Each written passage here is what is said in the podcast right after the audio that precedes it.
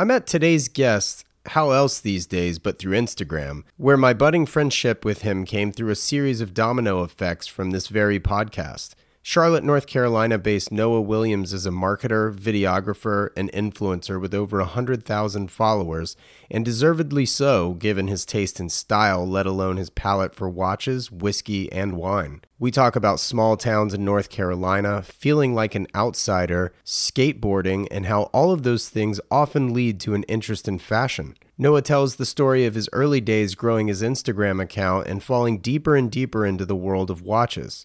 Now, Noah is one of several contributors to Crown and Caliber and in turn Hodinkee, and he's also a bourbon fan with a newfound interest in wine, so we chat about those avenues as well. And the conversation wouldn't be complete if we didn't share some automotive stories, and as a fellow GTI owner, we have fun with some car talk, including a dicey speeding ticket Noah acquired in Texas. I'm your host, Wesley Smith, and you're listening to the Standard Age Podcast.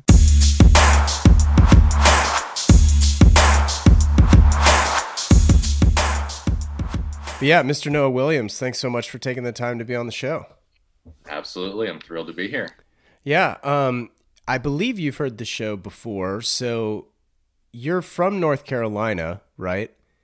Yeah. So one of the, I believe it was one of the first Standard Age podcasts I listened to was Scott from Tabor. I can't remember his last name. Newkirk. Um, Newkirk. Yeah. Scott from Tabor. And um, I literally, I remember, I don't know if it was him or Tabor that posted about it, but I saw someone post about it and I picked it up. Um, and I've been a listener since then.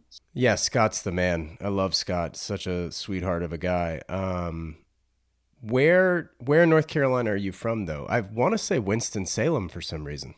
Yeah, yeah. So my dad worked for Caterpillar Equipment early on in um, heavy equipment sales. So we moved around a lot early on. Okay but I've lived in North Carolina now for around, I want to say 15 years. Um, grew up in a very small town, like 5,000 population called Mocksville. I know Mocksville. Do you really? Okay. Yeah. You're one of like 10 people. Yeah. Um, but yes, Winston, I would say I'm from Winston because that's like, uh, not to say that it's a big town by any means, but it's a more notable town um, that a lot of people know about. But yeah, born and raised um, essentially for the majority of my t- childhood and all my teen years um, in Mocksville. And then I'm sure we'll get into it later, but essentially, um, you know, didn't know what I wanted to do coming out of high school. Um, and I went to community college, worked in some church production and different stuff like that, just because I loved cameras. Um, I was a skateboarder all through high school, so I basically um, uh, the way all of this started was I broke my wrist, and um, you know, I was down for like six months from skating. So rather than just sitting at home, I picked up a camcorder and I started shooting my friends skating, um, which then transferred into, you know, the first couple of years of college working in production for churches. Yeah. Um, and then parlayed into kind of the menswear and fashion interest. And I started shooting that. Um, and then at 20 years old, right out of community college, I moved to New York for an internship. Oh, no kidding. Very cool. Yeah never visited New York before, had no um, idea what I was getting myself into. But yeah, lived up there for six months, had an awesome time. Um, so yeah. Okay, so let's rewind though. Okay, first of all, what boards were you skating? Who was your brand? I was I was into Baker. Okay. A little bit of Real because I felt Real always had a good concave. Um, Baker, their boards were always a little bit pointy for me. Okay. Um, but Andrew Reynolds growing up um, uh, was just maybe not my favorite, but was one of my favorite skaters. Um, yeah, same. I mean, his frontside kick flips were just uh, epic. I remember there was one day I was always horrible at flip tricks, but I remember there was one day I could do frontside kick flips um, for like three or four days, and I thought it was the coolest thing. Um, but yeah, Reynolds was always always cool. That's awesome. Were you into like the DVDs and all that stuff? Yeah, and I actually now that you know I work in um, marketing and a little bit of production, I'm always curious how they license the songs. I remember I had, um, gosh, it was an almost video, um, an early on one, and um, I think his name was Daewon Song. Daewon Song, yeah, yeah. Sure. He had it was like the Killers or somebody that was as his like part. And looking back now, I'm like, huh. So they were distributing and selling this. I mean, the licensing must have been astronomical if they did it the right way. Right. But yeah. That's hilarious. So, uh, what what kind of clothing brands were you into? Now, I mean, obviously, you mentioned that you've been in kind of the fashion sector as well. But going back then, I mean, were you the fat shoe kind of DVS guy, or were you like more into like the skating and Vans? Yeah, so I um, I had a brief in the very beginning Etnies phase. Okay, yeah, um, and then I very quickly realized, you know, uh, Ryan Sheckler, Life of Ryan, was very mainstream and not cool. Um, so I got out of that. I was into DVS for a little while. I was into Fallen. Um, Lakai always had awesome stuff. I had a lot of pairs of Lakai. Um, I touched on Nike SB for a little while when the Stefan Janoski first came out. His yeah. shoe was all about it, loved it, but then I don't know. I'm I'm a lover of small business and authentic brands, and you know Nike breaking into the skateboarding space was always a very controversial thing back then. Right. This would have been 2012, 13, 14, whatever.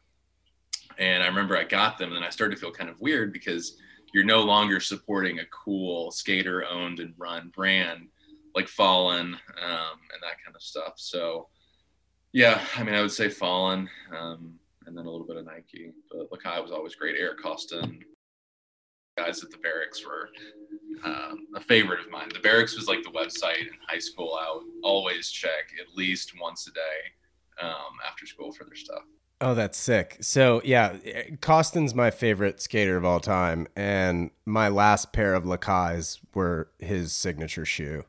And then, um, uh, so fast forward to like 2007, eight, and nine. Those three summers, I worked for the X Games, so I actually got to meet Andrew Reynolds and Eric Koston, and not to name drop, but it was just kind of like, yeah, I, I was like living inside of a DVD, you know, like that that that movie, yeah, right, that they put out with like the green screen stuff, and like, oh, oh my god, dude, like I was just like, they say to never meet your heroes, but all those dudes were just awesome. I think the biggest thing I love about your podcast and a couple other ones out there are. Um, you know, growing up in a small town, being interested in fashion and skateboarding and all that stuff, it seemed very um, outsidery because I was never super into team sports. I mean, I played baseball. Um, Same. Right up until high school, and then it kind of started to get political, and you know, it mattered who your dad was, and all that kind of stuff. With travel ball, at least. Um, but I remember feeling always kind of like an outsider because you know, once I got out of that, I was into skateboarding and then I was into fashion and photography a little bit, and that wasn't the, um, you know, wasn't the small town football um, kind of interest. Right. The cool thing I've really seen, especially through your podcast, is a lot of guys have that same kind of root where they're the outsider and they have this interest. Typically does start off in skateboarding where that creativity starts to come out and then maybe you become interested um, and the clothing aspect of it or the board graphics. And then that will translate either into a fashion interest or graphic design interest. And then same thing with production as well. I mean, becoming, um, you know, your group's kind of videographer, photographer, um, in my case is what jump started me into my, um, really my entire career um, as it stands at 26. I mean, it's still, still pretty early on, but um, and then that transition sort of into the metal and grunge phase. And I'm not anywhere near as big of a music guy as you are um, from hearing past podcasts, but that and then transitioning into fashion and taking that same spark of creativity you had when you were a kid um, and you were interested in what shoes you were skating or what deck you had, and the color of your trucks and the wheels and the bearings, that all translates pretty much instantly into the fashion world where you're looking at different swatches you're looking at you know how does this cucinelli sweater jacket go with this henley go with you know some pants? I mean it's it's really interesting. Um, and i think that's you know that's the fantastic thing about the internet in general is the kids who are sort of the not the weird kid but the um, you know just the kid who's different than everybody else really sees, hey, there's actually a lot of other people like me. Yeah. And they all live in LA and New York. But um, you know, it's uh it's interesting. Yeah, I mean, I think it, there's certainly direct parallels, but the I think the main kind of um, the the the common trait is self-expression, right? So like it, that that was the way that you were able to express yourself prior. I mean, your skateboard and your bicycle were were like the, that was freedom, you know, before you had a driver's license, you know, and then yeah fashion as you get older is what you have for self-expression and, and maybe some music too like if you're a musician yourself but yeah it was all about the color of the wheels and like even way back in the day you could get different color grip tape for your deck you know like right i remember lime. when shake junt came out yeah and they had the big graphic on there and it was like the coolest thing yeah so i mean i just think all of that is just so important to development and like and informing taste you know like we'll talk watches here momentarily but like even just taste in watches and how that can evolve and and and how like yeah, it's funny. I was this morning. I'm editing next week's podcast, so I was just like editing, and we were just talking about how, you know, the want list, so to speak, of the watches as you get more and more into watches can oftentimes grow, but then on the contrary, can oftentimes shrink because as your tastes evolve and refine themselves, then your yeah. you're you're kind of whittling out a lot of the other stuff that could otherwise be future mistakes, you know, oh, absolutely. Like, you know, Expensive regret. Ones. Yeah, yeah, totally, totally. Um, so what music were you into as a kid then while you were skating and all that? What bands were you into? Um, I was into Suicide Silence was always a good one. Um, the Almost was always pretty cool for some lighter stuff. Uh, Skillet, um, you know, a little bit of like Attack Attack.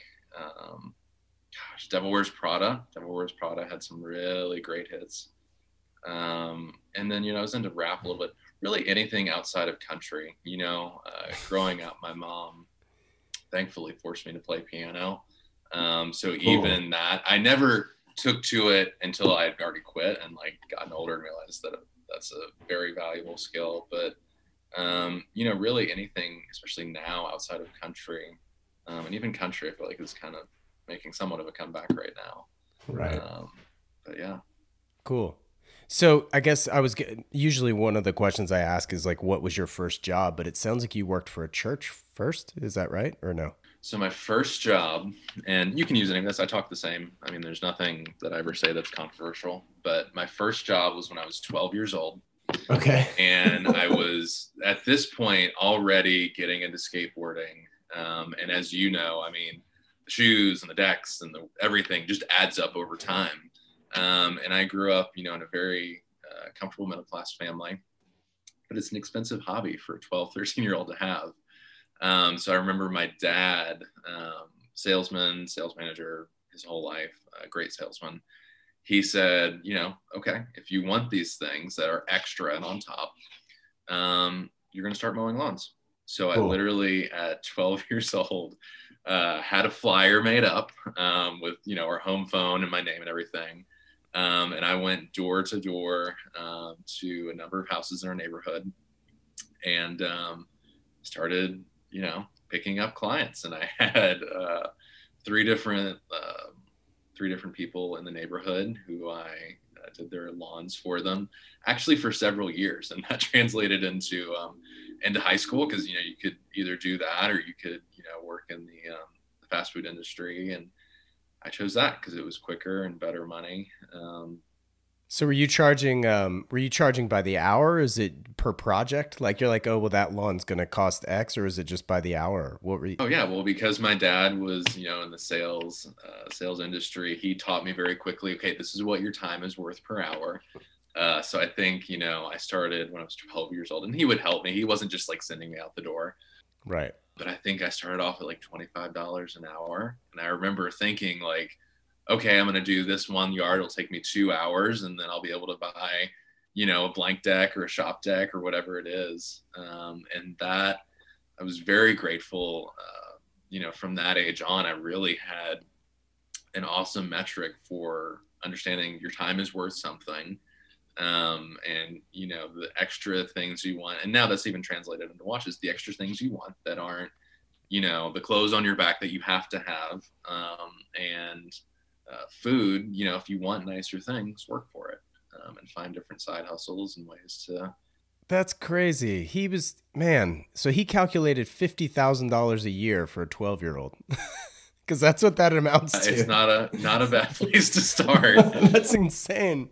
Yeah, but and you know it was only a couple yards, so it was maybe right, right. I don't know, 150 200 dollars a month. But I mean, still for you know 12, 13 years old, I was I was doing pretty good. Yeah, I love just that extrapolation. You know, like to just think of what could have been had you done it 40 hours a week like make it 50 grand as a 12 year old. Yeah. Um, that's so funny, man. So you went to UNC Charlotte, right? I did. What'd you study there? Uh, I actually went to school for what I do now. Um, so I went to school for communications with a public relations um, focus. And essentially, I went about it very backwards. Um, so I think college um, for a lot of people is great, but not for everybody. Right. So, you know, when I got out of high school, I had no idea what I wanted to do. I had started doing, um, you know, photography a little bit freelance. I shot some weddings. That's how kind of what my job was while I was in high school.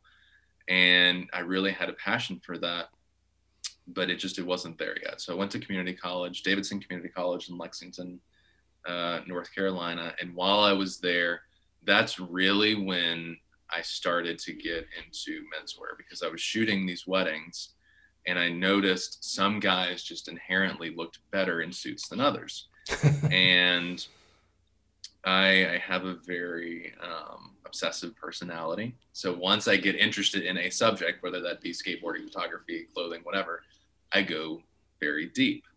Um, so I was just like, you know, what makes this suit look better than this suit and that and that. Um, and I got very into menswear and, you know, I started thrifting, going to Goodwill, you know, vintage stores. Um, and then eventually, you know, some department store stuff as well. Um, but I started really only for my use documenting my clothing arranged on the floor just for my personal um, benefit to remember, okay, this looked really good together. Um, so I had started doing that, and I was about 17 years old, I want to say, 17 or 18. Um, started posting that kind of stuff regularly, and you know, the strangest thing happened. People took interest. Um, right. and started to follow. So I got even more into fashion, and I had, you know, it was a thousand followers, and then two thousand followers, three, four, five. Um, and I remember once I got to around five thousand, I was like, oh, this is something this is something I should, you know, go with this. And, you know, growing up in a small town, um, fashion just wasn't really a thing. Um, you know, to not to say by any means that people weren't well dressed in my town, but you know, the guys had their basic suits, and if they were in banking, they had the navy suit, the gray suit, and you know, maybe some kind of pattern. But outside of that, it just didn't go a lot farther. Right. Um, so I started to get this following on Instagram, um, and I decided, okay, I'm gonna run with it. You know, going back to when I was 12 years old and starting to pitch people and mowing their lawns, you know, I thought to myself, you know, why shouldn't I start to pitch people on including their stuff in my post? You know, it's getting a couple hundred likes. Why not? Um, and this was around the time that Daniel Wellington was really, really blowing up. I don't know if you remember them. Yes. Um, but they, yeah, they were the fashion brand that kind of kickstarted, not to say it kickstarted off an industry of fashion watch brands, but it really brought watches into that 17 to 25 year old range um, where it was easily accessible and a great thing. Um, so I remember I reached out to them and I said, Hey, you know, doing this little thing, you know, if you guys want to send me something or give me a discount, I'd love to get one. And I remember they sent me two watches. Mm-hmm. And at that moment, it clicked. I can get not only products and work with companies that I enjoy, but I can get free stuff out of this. um, so my second campaign, I reached out to Johnston and Murphy because again, small town, Johnston and Murphy was like the nice shoe. Yeah. Yeah. If you went to Belk Winston Salem, um, they had the best stuff. Um, and I reached out to them. Good old Hanes Mall. Yeah. Oh, yeah. That's right. Absolutely. Uh, it's really gone downhill over the years, which is sad. But well, once J.C. Penney, I mean, uh, it was that was the that anchor store right in the middle. You know, screwed up the whole mall. Yeah. So I reached out to them and they referred me to this small boutique agency in New York called Battalion PR. And they sent me a pair of boots. And so again, it was that realization of, oh, wow, not only will people send me free stuff, but they want to. Like there's a whole industry here. Um, and, you know, growing up in, you know, Mocksville, Davie County, again, fashion wasn't really a thing and PR wasn't really a thing. Right. Um, so I knew I enjoyed marketing, but what the actual day to day looked like in a marketing agency and all that kind of stuff, I just had no idea. Um, so, you know, fast forward, I worked with um, all of the brands that I'm very grateful to now, but would never work with again. So, Daniel Wellington, Movement Watches, um, you know, a lot of really not great stuff, but I didn't know at the time. You know, I was naive, I was new. Um, and then I remember I got a, a Seiko SKX what's the Pepsi one? That's the one I have. I think it's the 009. Okay, or it's the 007. I can never. I always get the two mixed up. Yeah, there's like a 013, uh, 00. Um, yeah. Anyways, yeah, so I got one of those. Yeah, and I got super into it, and then I actually reached out to I think it was Victorinox. Sure. And they sent me a watch, and at the time, their stuff they were just really starting to get more into watches. They always had their basic, um, right. you know, field watches and stuff, but um, they started to send me stuff. So, you know, here I am. I'm 19 years old. I'm starting to get free clothing. I've got a couple thousand followers, and I remember I was going to graduate with my associates. Um, so just the first two years of, uh, school, and I still didn't really know what I wanted to do. Um, so that first PR agency I'd worked with, uh, Battalion, I'd worked on a couple more campaigns for Johnston Murphy. And I remember I reached out to Angie, who was the account rep, and I said, Angie, what do you do? Like, what, explain your job to me. What do you do? You're in this cool New York office, you're sending out clothing, you're working with people like me. Explain that job to me. Right. And she explained it to me. And then three months later, I finished my associates and I moved to New York uh, to work with them. Where did you live in New York? So I lived in Bushwick. Oh, totally. Yep. Um, yeah, and that's when it was starting to kind of come around, but it was still a little dangerous. This was like late 2015. But thankfully, I completely lucked out. So I had, you know, I'd finished school, I got in this internship, and I honestly had nowhere to live. So I'd already booked my ticket, and I was just like, I am going to figure this out. So I kid you not, two weeks before the internship started, um, I found this place on Airbnb in Bushwick. I wasn't really sure what the neighborhood was. The office was in Chelsea. Um, and I was like, I'm just going to go for it. Um, and I ended up being close enough to two different trains to where I think it was still like 40 minutes or so to get into Manhattan. Sure. But yeah, and that kind of kicked everything off. That's awesome.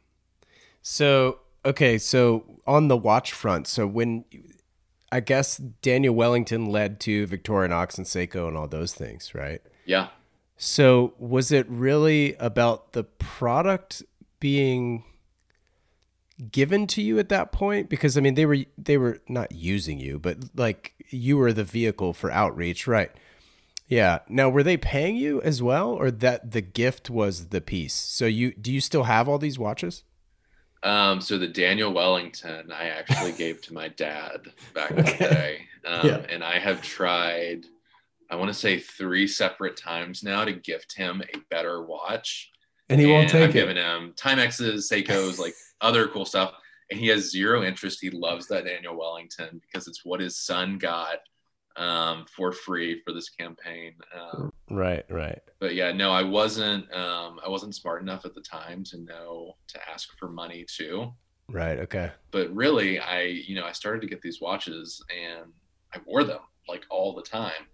Um, so as I got more into the watch scene, um, it kind of opened up uh, my mind a little bit. And when I moved to New York, um, Battalion still around, still an awesome firm, kicking around. Uh, I'll do campaigns for them occasionally the senior partner, Jim Kloiber, um, was a watch guy. So I remember he had, um, and again, this is 2016, so this is when watches were starting to pick up. Um, but I remember he would wear, you know, vintage subs and um, GMT masters. Right. And I just looked and I would start talking with them about it. And at the time, they were actually the firm that helped Tudor sort of reintroduce the Black Bay line. Um, I want to say that was 13 and 20. Yeah, 2013, I think. Yeah. Yeah. So as Tudor was starting to make a bigger push back into the US with watches like the Pelagos and the Chrono, they were doing all the PR for them.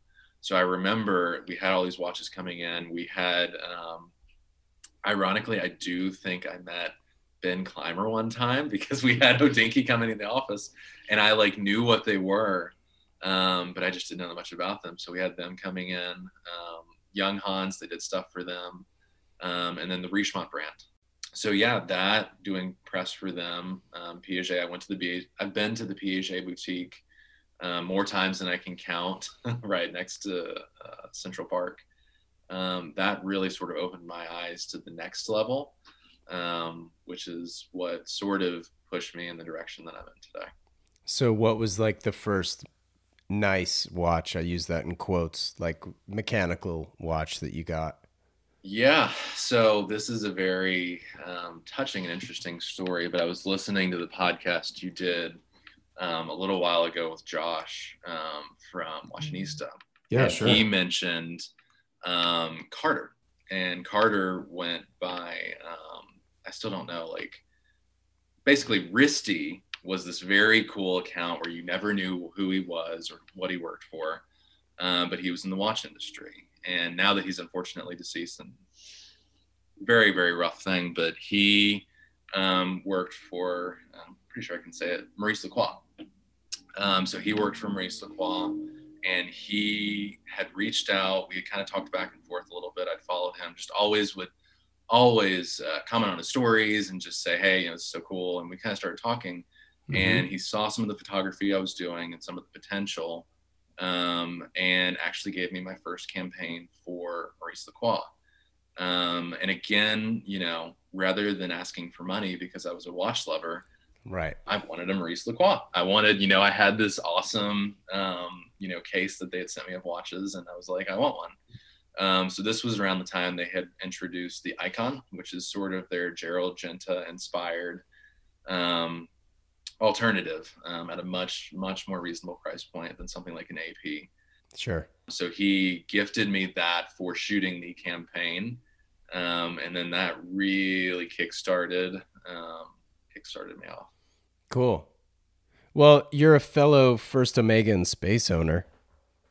Uh, what's what's been your experience with that? So, I mean, I have that watch as well. What? Why did you get that as opposed to just the the typical moon watch?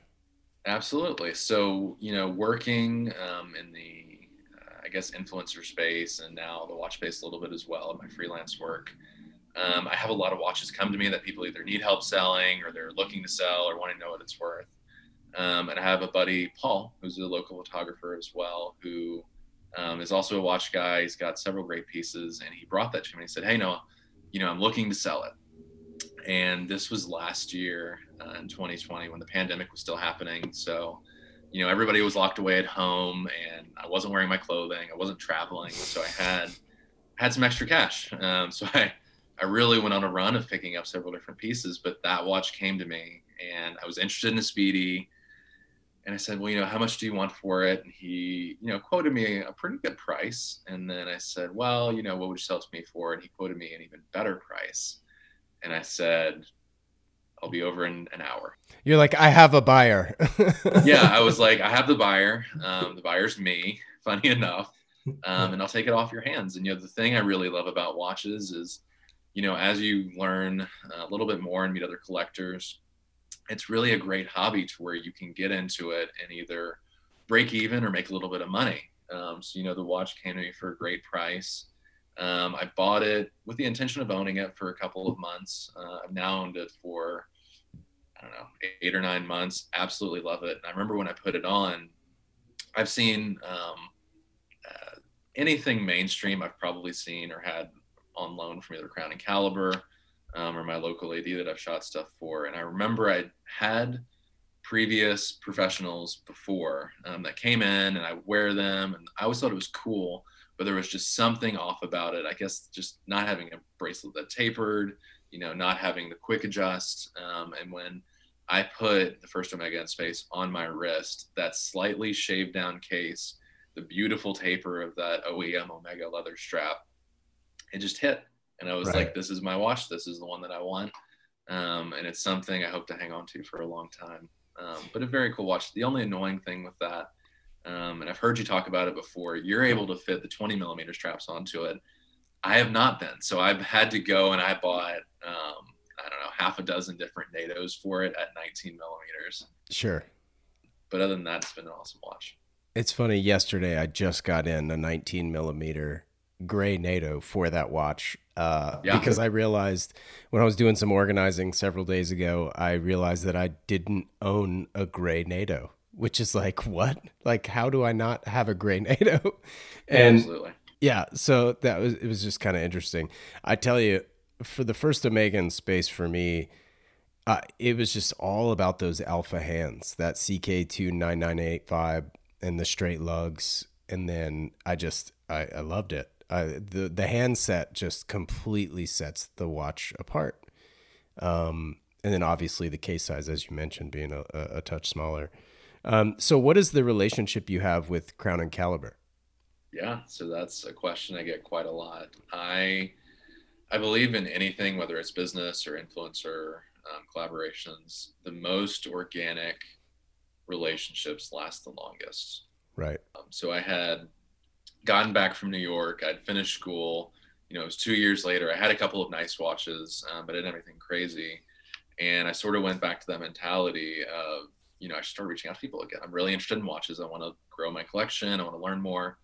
Um, let me start to reach out to places. So I shot Crown and Caliber a direct message. Cool. And this is how simple it is. People think it's very complicated. It's not complicated at all. I shot them a direct message, and you know I had some good work. So I have um, Windsor Jewelers here in Charlotte, North Carolina. Ben, one of the owners, is a very good friend of mine. Um, he, while I was still in college, had started to loan me watches um, to shoot, post, to advertise the store. So I had this log of work uh, between that and different campaigns I'd shot. So when I reached out to them, I had already shown an established proof of concept for okay, this guy isn't, you know, going to steal our watches and right, not great photos. So I reached out to them. They saw the work. We emailed back and forth a little bit, and I had an initial three month contract, um, just one month loans, no money, back and forth, nothing like that. And that was I want to say two and a half years ago now, and we're still working together. Um, I've written for their blog. Um, I've been in a couple of their videos, and they've just been the best partner. Um, like with anything, you know, I have a day job that you know pays very well and takes care of me. So I really like to work and collaborate with people that I'm passionate about. I believe what they're doing, and you know, a lot of guys are now getting into watches and they either don't know where to go, um, they don't have a great relationship with their authorized dealer. Um, and you know, Crown and Caliber, I've worked with them. The majority of the work, I would say at least 90% is completely unpaid. Um, so it's a win-win for both of us where I get to experience great watches and then I'll shoot some great photos for them. They'll use them, they won't use them, you know, whatever. That's cool. But they have been really, really cool. I actually went um, to their office in Atlanta and met all their marketing team and saw um, their studio and different stuff like that. And it's it's a very cool operation. And I feel like um, you know I've heard another podcast where people talk about eBay watches and you know there's authentication now and all that kind of stuff. Um, but there's just something really refreshingly simple about this site has watches you can trust. They have a broad variety. Um, you know, they're fair market prices. I mean, you know, stuff like Rolex and AP. If it's gray market or secondary market, it's going to be above retail right now. Sure. That's just that's what market price is. Right. But you know, they have a very very cool setup with in-house watchmakers. So it's something I've even I've bought watches at zero discount from them on personal money. Um, so they're just, they're a very cool company. I love what they're doing. If you haven't heard episode one of the Standard Age podcast, then let me tell you about my friend Tim Jackson. As owner of Passion Fine Jewelry, Tim and his team specialize in fine jewelry as well as some of the finest independent watch brands available.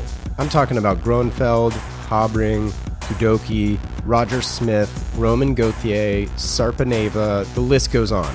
The staff at Passion Fine Jewelry is literally made up of friends and family, so you will feel right at home if and when you visit.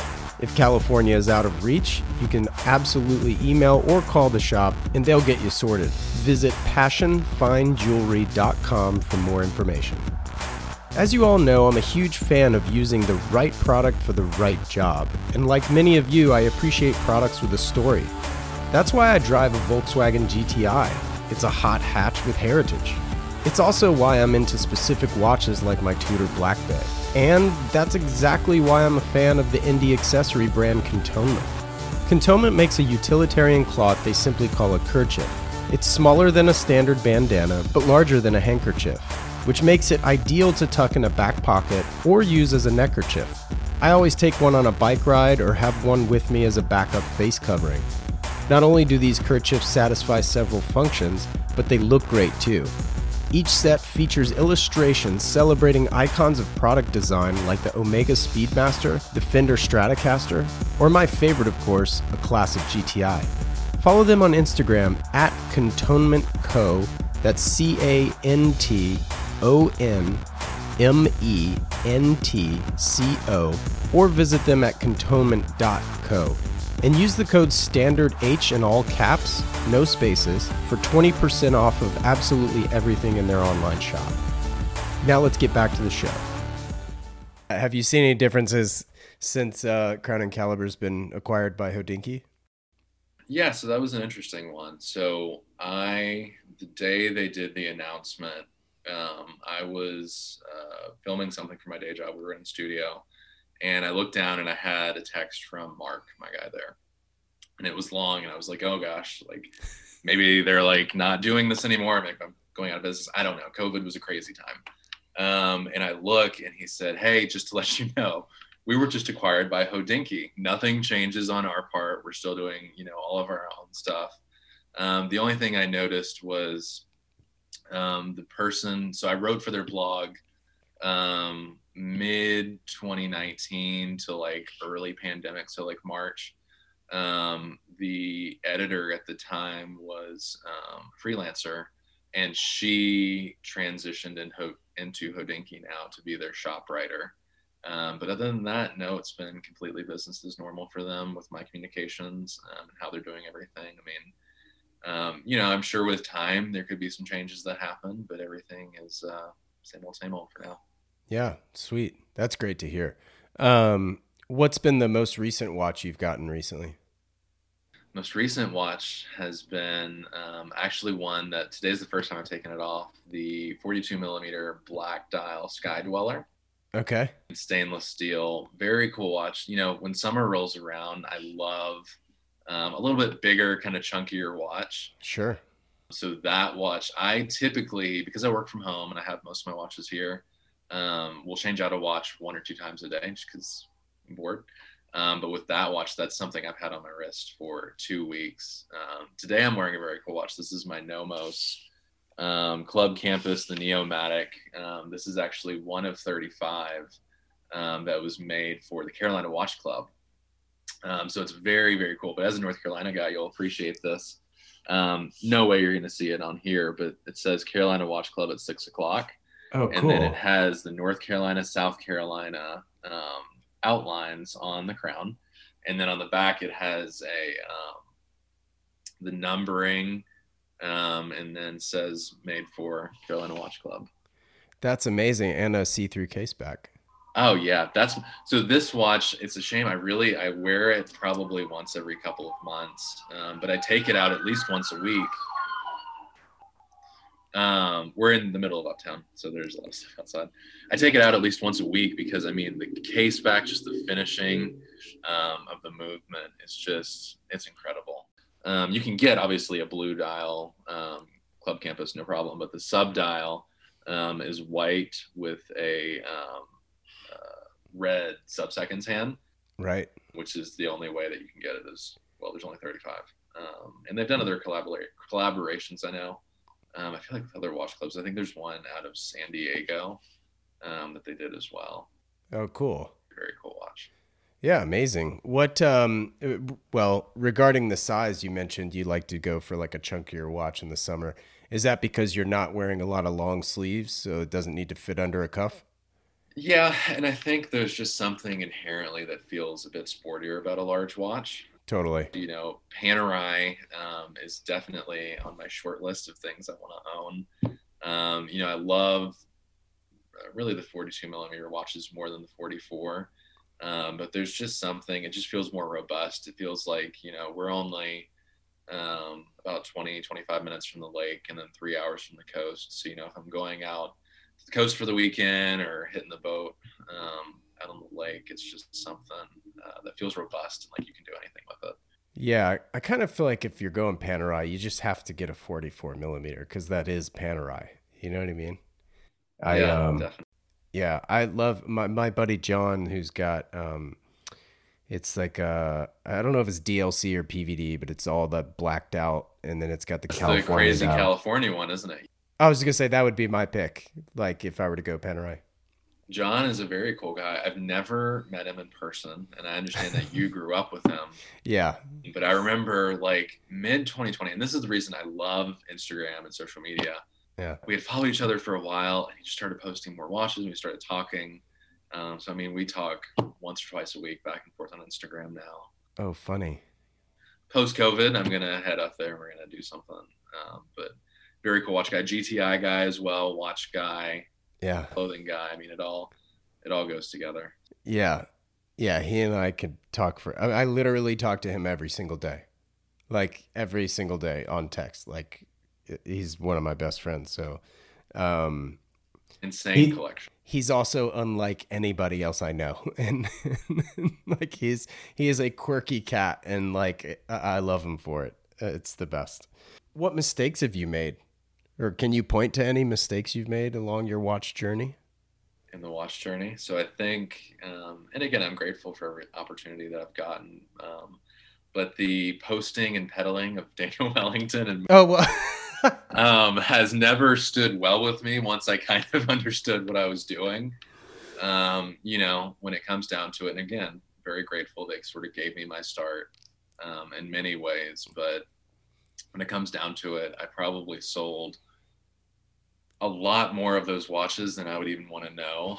Um, you know, thinking that they were great quality, but now I know, you know, anybody can go on Alibaba and essentially right. get 200 of them for I don't know, a couple hundred bucks and then mark them up to whatever you want. Um, that was something I regret a lot. I mean, the bigger watch sort of phase. Um, so again, before I got into serious watches, but like just overly gaudy, large, um, large watches were something that I regret. Different big Bulovas and Nixon. So when I came out of you know my skateboarding days, I still thought Nixon was cool. So I had a big gold um, Nixon that I thought was awesome. Was it the player? It was no, it was the Sentry SS. Okay, because the player I think came in gold. You're into bourbon and whiskey, I know. Yes. What are you a rocks guy or are you an old fashioned? You you mixing it or you you a straight bourbon guy? I am an equal opportunity.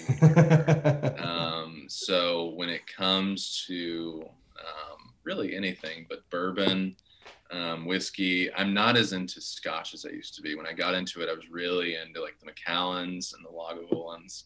Um, but I've moved into more of the whiskey and bourbon kind of areas.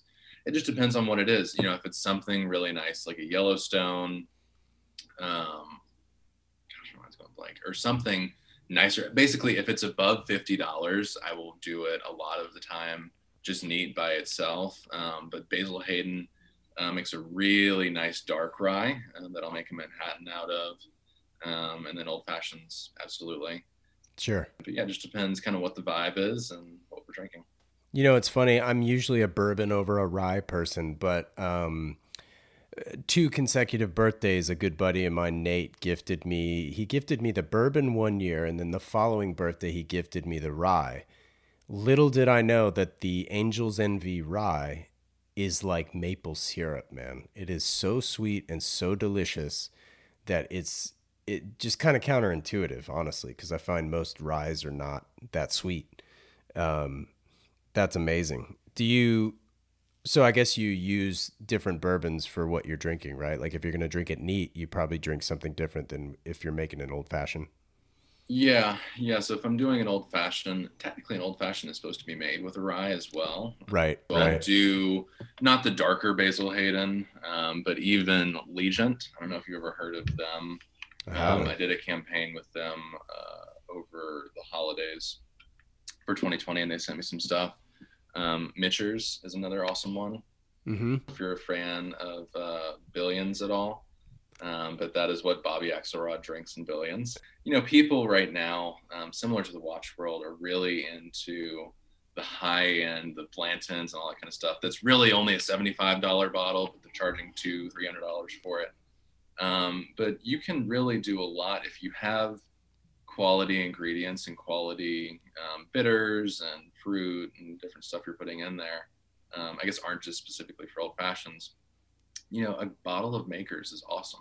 Yeah, are really really nice bottles you can get for well under fifty dollars. Um, Yellowstone is one that's awesome. Four Roses.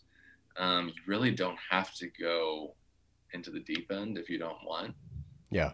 What are you into wine?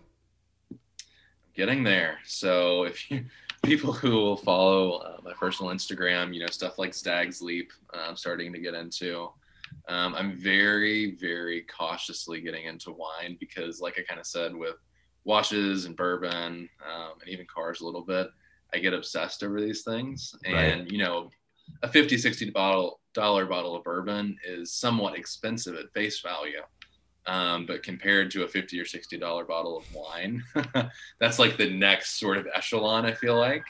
Um, so I'm trying to cautiously work my way in. Um, but yeah. Yeah, totally. Yeah. Are you finding that you've uh, kind of acquired a taste for a specific varietal specifically? Yeah, so the lighter reds, so the Artemis specifically from Stag's Leap is a really, really nice light red that has enough body where you can have it with heavier foods, but also if you're just casually sipping, um, having some pizza or watching a movie, that's been good. But really, the nicer red blends, I think growing up, I just didn't hear a lot about red blends. It was always cabs and Pinot Noirs. Um, but red blends are coming a long way. And if you find a vineyard that you really enjoy, um, a lot of time their winemaker will have done some sort of a red blend. Um, that's wonderful. Um, and it's a nice mixture. So it's been, been good. Yeah, I don't know if um, in North Carolina you'll even have access to it, but I just spent some time up in like the Ojai, Santa Barbara area uh, a couple weeks ago, and um, just in the local liquor store, it was it's called it's just like Ojai Winery, I guess is what it's called. So it's okay. not rudimentary, but like it's it's very um, just a very straightforward red blend that they'll just call their table wine. Now they do specific varietals, Pinot Noir, etc. But this red blend was like twenty five dollars a bottle, which is still like not the cheapest thing on the planet. But I'm telling you, it was delicious, man. So like if you can find it, and I I'll text you a photo of the bottle later. Um, but it's it's delicious stuff, man, and it's only like twenty five bucks a bottle, so it's it's it's well worth it. And you know, not to keep drawing comparisons back to watches, but no, that's all right. You know, you sort of have your Timexes, which are great value.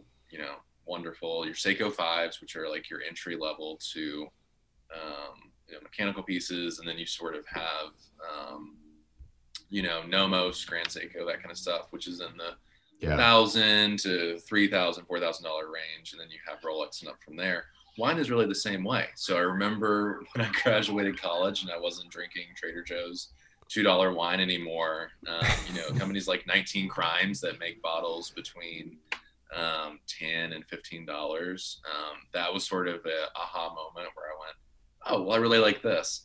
That's yeah. sort of your Seiko SKX, and then as you get into those 20 to 25 dollar bottles, that's the next thing where you can get a lot of great value and you can notice a remarkable taste. And then similarly from 30 um, jumping up to 50 to $75 a bottle. Um, it's again that sort of realization of, oh, okay, this is the next level and I can really see value here. Yeah. Um, I'm not to the point where I can go over a hundred dollars for a bottle. Um, but Yeah, I mean, it's sort of, um, I don't know. You have to be really into it to get into that level. Yeah. Have you uh, dipped your toe into the pool of Orin Swift? I haven't. Okay, so Orin Swift several years ago, like within the last 10 years, they like blew up because they had this bottle of wine or this this uh, red blend called uh, The Prisoner. And so and then they do these really avant-garde, artistic and kind of edgy labels as well. So like if you're going to judge a book by its cover, there's some of the cooler looking bottles, I'll say. Um, but they've got stuff from like $22 to over a hundred bucks a bottle. Um, so the prisoner, when I started drinking it, was like thirty-seven dollars, and I've seen it now as high as seventy. Not normal, but it's about fifty-five bucks a bottle now, I guess. Uh, forty-eight to fifty-five. Um, it's delicious stuff. I mean, it's really good. Uh, they did another wine called Machete, as in like okay. the long knife slash short short short sword, I guess. Uh, yeah, Machete's awesome. Um, and then they have other ones like uh, one's called Papillon, which is like he's it's, it's I have seen his, that the knuckles. Yeah, I've got a local kind of bodega bottle shop thing a couple blocks from me here, and I have seen that and wanted to try it out. Yeah, so that's that's uh that's Orin Swift, and um, they've since sold the Prisoner label so they actually don't own that label anymore. Um, but they still make all those other wines that are that are really really good. So if you like blends, they they pretty much specify in, in red blends, um, which are great. So I would check those out. Um, yeah, you're a GTI guy. What was your first car? I am. So my first car was a car I wish I had never sold. 1987 Volvo 240 DL. Amazing. And the fun story behind that is it was the exact car I was brought home from the hospital in. No kidding. That's awesome. Born in 1985 or 1995 rather. Um, and my mom was a nurse at the time, just wanted a really great, reliable car. So she bought the car brand new in 1987, brought me home from the hospital in it. And then, you know, that generation of Volvos, like the very boxy, just tank. Totally. They last forever. Um, so when I turned, uh, I guess it was 16, um, we still had it, and it was still like a family car that was kicking around. Um, and I remember, and I shudder now looking back. I was so embarrassed of that car because I was the only one of my friends that didn't get a cool new Kia or a cool new Honda, and I had this mint condition, beautiful interior, great exterior paint, blue Volvo, um, and I just I didn't see it at the time, didn't see it at all. Um, but I thought that was the coolest car. And then of course, after a couple or after I guess a year, year and a half of daily driving it, it just it wasn't fit to be a daily driver. It started having a lot of problems. Um, and sure. was costing thousands in repairs and maintenance. Um, so got rid of that. Got into a Ford Fusion. Um, it was an okay car. I was in college, so you know whatever. It was nice enough. It had you know, Bluetooth audio, um, and I could do that. That's a North Carolina car if there ever was one. Oh, absolutely. Um, and again, that was something, I mean, coming, you know, coming from an 87 Volvo, that was kind of incredible to me. Um, and it had, you know, it had a V6. Uh, I think it was only like 250 horsepower, 260 horsepower, whatever it was. Um, but it's also it's also sort of like the anti Accord as well. Oh yeah, well I looked at Accords and I wanted to be different, so I was yeah. like, oh, I'm gonna go get this other thing. Um, and then, ironically, while I was still in college, I had just paid off that car, and I totaled it.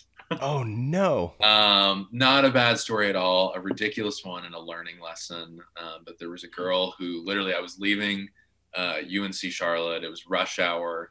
Um, and I had actually gone back to school, which is the thing that always kills me. I went back to school because I was such a nerd I had to know what my grade was on a test a day early.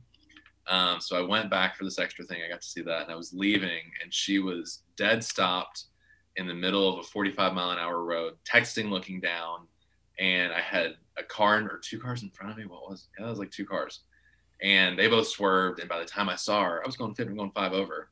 couldn't do anything, slammed on the brakes, and just slammed into the back of her. Um, and you made the Honda comment. It's funny. I now have a vendetta against early to mid 2000 Honda Civics because underneath that bumper is just a metal rod. Um, and I hit that, just destroyed the front end of the car. I was perfectly fine. Um, I walked away with really no injuries. Um, but after that is when I could finally indulge in my car guy fantasies. And a sign you have an obsession with something is when a normal person gets in a car wreck and totals a car they just paid off, they would think, oh no, this is horrible. My first thought was, oh wow, I can go car shopping now and I can buy something cooler. Because um, I was making a little bit more money in school and I was like, this is my chance. Um, so I took the insurance money um, and I bought a 2010, um, and this was in 20, 2017, 2016. I bought a 2010 BMW 328 Xi, the E92, the coupe, um, the most base, stripped down model, but I had a BMW coupe and an E92. The E92 M3 is still one of my favorite cars, a naturally aspirated V8 no way I could afford one of those. So I bought this, I think it only had like 40 something thousand miles on it um, car, but I owned it for two years. I did, a, you know, a muffler delete, blacked out the lights and, you know, took a decent car and made it kind of ghetto, as my mom likes to say. But that was sort of the first thing where I was like, okay, I finally get a cool car. Um, I love that. And then after that, um, because when you own a higher mileage BMW, they're cheap for a reason. Right depreciate for a reason. Um, I started, I think, like a year and a half, two years in, having a lot of maintenance issues. Um, mm. Um, so I sold that for what I have now, which is my 2017 GTI. And during school, I had interned um, doing PR for Keffer Automotive, which is like a dealer group. And I had been based out of their Volkswagen dealer. So I had driven every trim, every spec um, of actually basically all 2017, 2018 um, models. So I knew I wanted a leather interior. I knew I wanted the upgraded lighting. I wanted, um, I'm not as much of a purist as you, so I don't have a six speed. I have a DSG. Sure. Um, but I knew I wanted CarPlay and all that kind of stuff. So I was calling around to different dealers, and this car had just come in. It only had 6,000 miles. Um, it was white. It had the leather interior, CarPlay, all that stuff. Yeah. So I picked that up, and I've loved it ever since. Yeah, I mean, I'm a huge advocate, as you well know. Um, and I haven't found a color that I really don't like, but what I do like is it, the white GTI is awesome, and like the red accents pop so much more. Like I have the uh, carbon steel gray, I think it's called. Um, I, the red is it's there, but you definitely notice it on the white. It looks it's super sharp. Absolutely. Ironically, I just picked it up um, on Friday from a shop you'll know, DAP. So Deutsche yep. Auto Parts, the guys down in Cornelius. Sure. They were doing some routine, like the DSG service and all that stuff for fluids. Um, and, you know, I told them, I said, while you guys have it, why don't you go ahead and let's do a stage one plus Unitronic tune and let's do some spacers because they're already lowered. It's on an Eibach um, Pro lowering kit. So I wanted to just bring those tires out a little bit. And then the tune is something I've wanted to do forever. Um, I think you said you had the APR, but Unitronic, I mean, it's 100 extra horsepower, around 100 extra torque. Um, so it was a no brainer. Yeah, it's a completely different driving experience. I feel like, and and honestly, now dealers are doing the APR Stage One in house. Like you can get a dealer to do it for you, which is only just you know uh, verification that it's no disrespect to the engine really. It's it's just kind of well, suited for it. that speaks volumes you know it's no secret volkswagen has had their issues with dieselgate and all that kind of stuff. Sure. Um but it speaks volumes to the brand that you can put 100 extra horsepower onto this two um, two liter four cylinder turbo and it can take it and not only can it take it but if you get it installed at a dealer it doesn't void your warranty Right. So I mean that's a testament to that car. But yeah, I love it. It's lowered. It's got a roof rack. I have a, a muffler and a resonator delete, um, so it's a little obnoxious, um, but it's fun. It's just a rowdy little car. Well, that's cool. So you did a, a, an interesting trip with Girard Perregaux. Yeah, yeah. Let's... So tying back to um, the internship I had in New York, um, fast forward two years later, I'd left battalion. I was back in school, um, actually just graduating. Um, and Jim, the guy who ironically kind of got me into watches early on, um, reached out and he said, Hey, you know, we got this campaign for Girard Perregaux, um, and they want to do an all American road trip. Um, I think around the time I might have had 100,000 followers, but I wasn't like huge. I only have like 134 now. Um, so he reached out and he was like, Hey, we, can't really pay you a lot, but we'll give you a budget of I think it was five thousand dollars, and you know use whatever you want, but we want you to go cross country. And I said sure. Um, so I had literally just started a um, a job at I kid you not, it was a beer product craft beer production startup, um, which was a very cool uh, year after college, but yeah. I just started this job and I told them, okay, look, I know you don't know me very well, but I need 11 days off in the middle of this job. And thankfully, because it was a startup, startup culture gives you um, unlimited PTO, which is sort of a farce, but we won't even get into that. No, I'm familiar. I'm very familiar. yeah. So I'm, I'm a little jaded, you can tell. Um, I drove from where I'm at in Charlotte down to Charleston, touched the water there, and then proceeded in five days to drive from there to Palm Springs, and then from Palm Springs into Los Angeles, and then from Los Angeles down to San Diego. Amazing. And I did the whole trip in I want to say 11 days. Yeah. Um, and I might have even made it a little bit quicker to Palm Springs.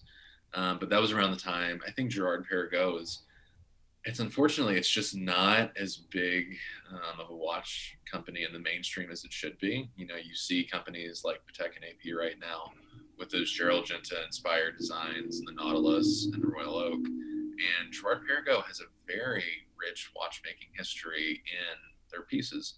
Totally. Um, so the entire campaign was based around the uh, the Laureatos they sent.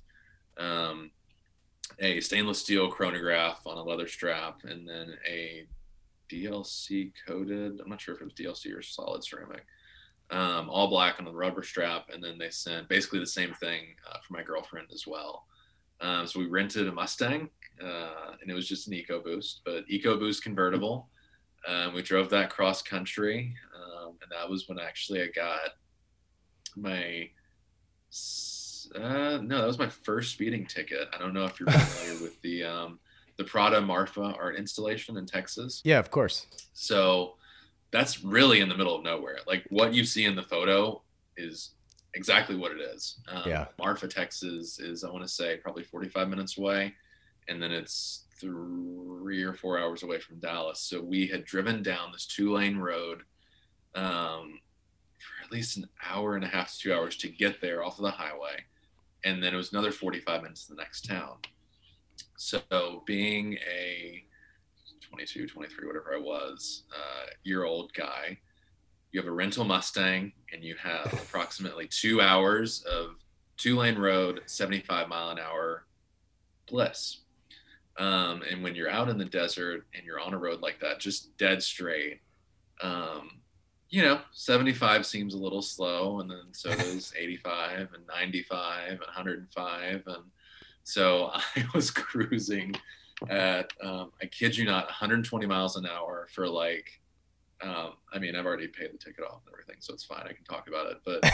But cruising at that speed uh, for quite some time, and it's yeah. just a straight shot. And I mean, the Ford Mustang, even though it was an EcoBoost, is very smooth and quiet at that speed.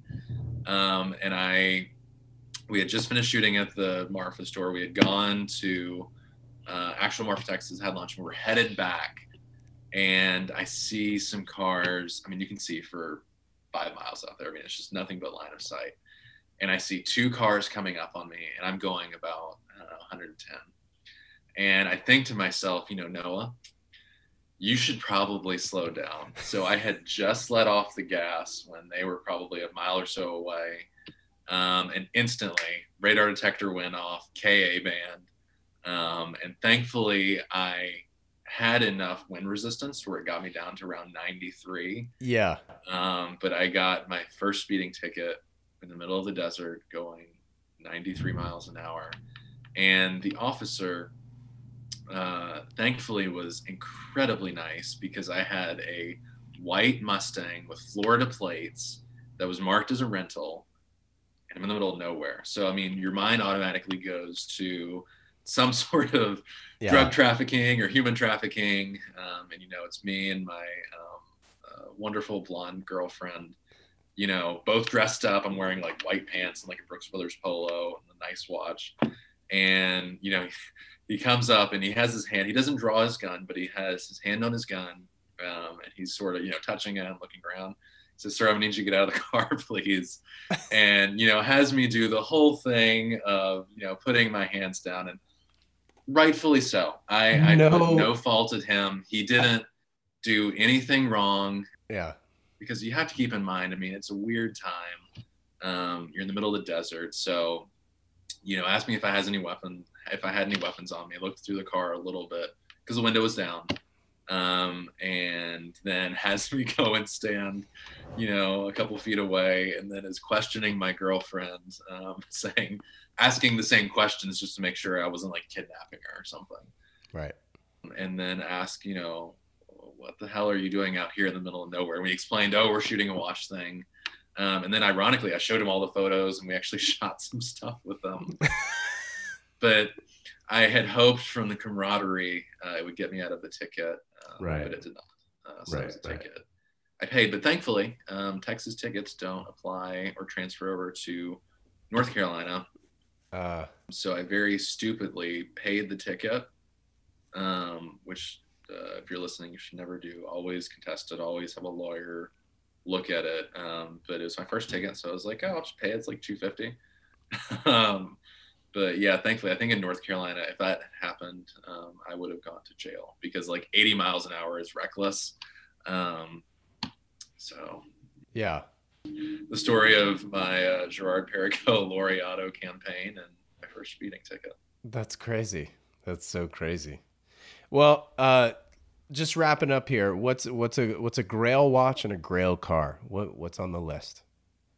A Grail watch and a Grail car. That's a great question. Um, so I think that probably changes on a monthly basis. um, but if I had to say uh, right now, um, gosh, that's a hard one. I mean, for the car, I'm really into the um, the Porsche stuff right now, as anyone who follows my Instagram will see. I mean, I I regularly repost, you know, 991s, 993s, um, you know, the the mid to late kind of 80s. Uh, I think those are the, the G bodies, if I remember correctly. Mm-hmm.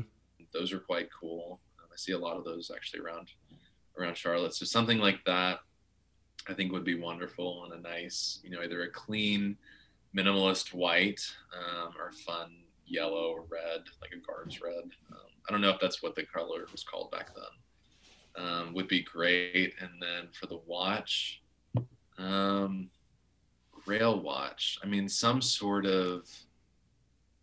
I think Vacheron. Vacheron's going to be on the come up pretty soon. So, um, you know, an overseas perpetual um, in rose gold with a blue dial um, would be really cool. And those are watches that, you know, by no means are affordable, but relative to the Rolex and AP and Patek market, are a great buy right now. I mean, a sport watch with a perpetual calendar um, complication is just incredible. And I think those are at around a hundred thousand. Um, you know, the Richard Mille stuff I think is very cool, but I have a hard time understanding uh, the longevity with that brand. You know, I think when you look at the early to mid 2000s, you know, Franck Muller, um, was in a very similar position where it was like the watch to have and the cool thing to have. Um, and you know, they're not bad watches now, um, but I, I, don't think most people would gravitate towards those.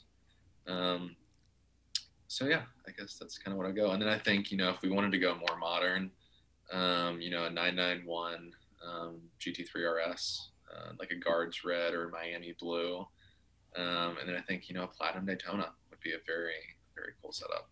Yeah, totally. Um, and I'm behind all the way the Vacheron. You know, uh, I don't think anybody does a blue dial better than Vacheron, in my opinion. No, no, not at all. And that's a brand, you know, when you're talking about a lot of people will complain about the market um, being a little bit inflated right now. And you know i agree. I think a stainless steel sub at 12 13 14 thousand um, dollars is definitely more than i would personally pay. I understand value is relative um, and you know places places sell them like hotcakes um, so there's clearly a market out there. But you know when you get into the more haute horology you know uh, you just can't find a lot of the Patek and a lot of the AP, and especially with AP having pulled um, a lot of their distribution, or almost all of it now, I believe, um, to in-house boutique only. Um, you know, for a guy um, that isn't spending millions of dollars a year, I think it's it's a little daunting and it's a little um, a little disappointing. And I hope um, you know a lot of people will start to see the value in brands like Grand Seiko, Nomos. I mean, there's incredible value, an incredible story. Um, you know, I recently picked up one of the 9F quartz movement Grand Seikos, the all gray. I'm horrible with reference numbers, but it's like the SBGV245 or something. Yeah, I'm terrible with them as well. Yeah, it, it's the gray quartz um, sport watch that they make. Um, I mean, it's accurate to 15 seconds a year. the average quartz watch is accurate to around 15 seconds a month. And I mean, Grand Seiko goes as far as to grow their own quartz crystals in house and then hand select the crystal to go to the watch. So, I mean, at that point, you're really not talking about a run of the mill quartz watch anymore. You're talking about something that is beautifully crafted and finished. It's finished inside. I mean, the case um, on an exterior level, obviously, there's Zaratsu finishing, is bar none. But even the finishing of the movement inside the watch, that is a a sealed case pack, you can't see the movement, is incredible. Um, so, you know, I think brands like that um, will already have, but are going to continue to gain uh, more value in the marketplace and mainstream watch uh, society.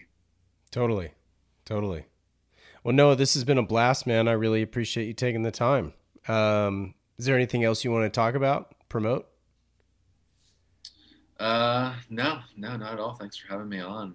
Um, I guess follow me on Instagram at Noah Williams Style um, for the style content that I produce, and then Noah Williams underscore PR for kind of more my more behind the scenes and watch content. Um, but no, it's been a, a, lot of fun talking. Sweet. All right, man. Well, uh, let's catch up soon and uh, potentially even over some whiskey or wine in, in Raleigh someday alongside John.